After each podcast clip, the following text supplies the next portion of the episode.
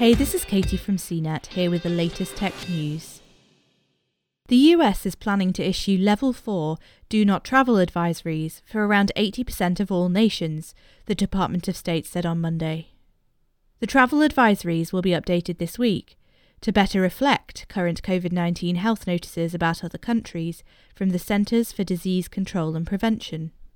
The Department of State strongly recommends US citizens reconsider all travel abroad a press release from the department said. This does not imply a reassessment of the current health situation in a given country, but rather reflects an adjustment in the State Department's travel advisory system to rely more on the CDC's existing epidemiological assessments. The department didn't say which countries would be added to the list.